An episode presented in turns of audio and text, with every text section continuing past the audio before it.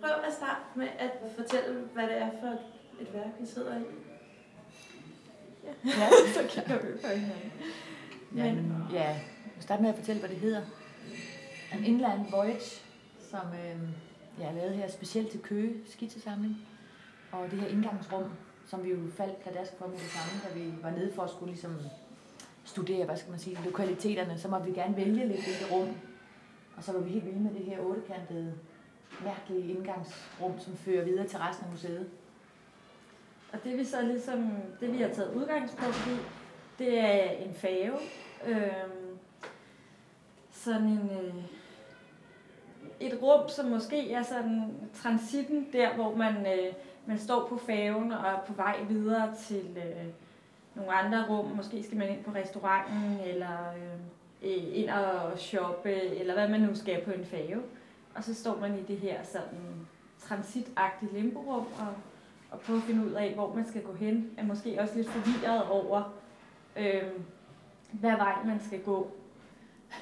Og man... Så tog vi jo fat i det og sagde, hvordan kan vi få det længst muligt væk fra køgeskitsesamling. Og det er jo selvfølgelig ved at transformere det fuldstændig om. Vi har malet alt stort set fra loft til ja, gulvet er så belagt med gulvtæppe, så man har en helt anden fornemmelse af, at man kommer ind i et, det er ligesom, jamen det er bare en anden offentlig institution, end, end hvad køgeskitsesamling er. Øh, så har vi sat gelænder op, som, som jo klart er på færger, og malet øh, en dekoration i loftet, som er et kompas.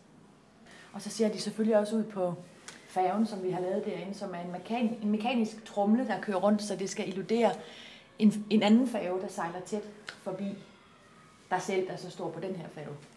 Så man, man, man er på en færge og kigger ud på en anden færge.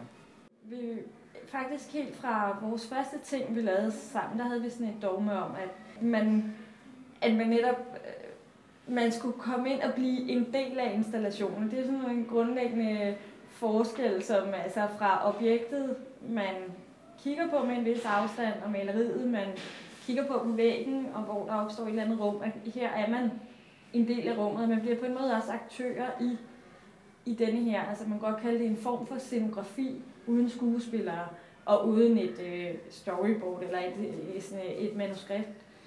Men øh, hvor, hvor er det ligesom er dem, der træder ind, der, der bliver medspillere i, i universet. Lige til sidst, hvor jeg gik rundt med min lille lommekamera, og, og så fik jeg et fantastisk billede af Randi, der ligesom går og støvsuger det her gulvtæppe. Og det var ligesom en, igen også sådan, det her univers, der ligesom tager om sig, og hvordan man pludselig er ansat i sin egen installation, ikke? Og, og går og ligesom er det hele ordentligt, og nu skal det støvsuges som en eller anden øh, ja, medarbejder på, på en fag. Det var ret herligt.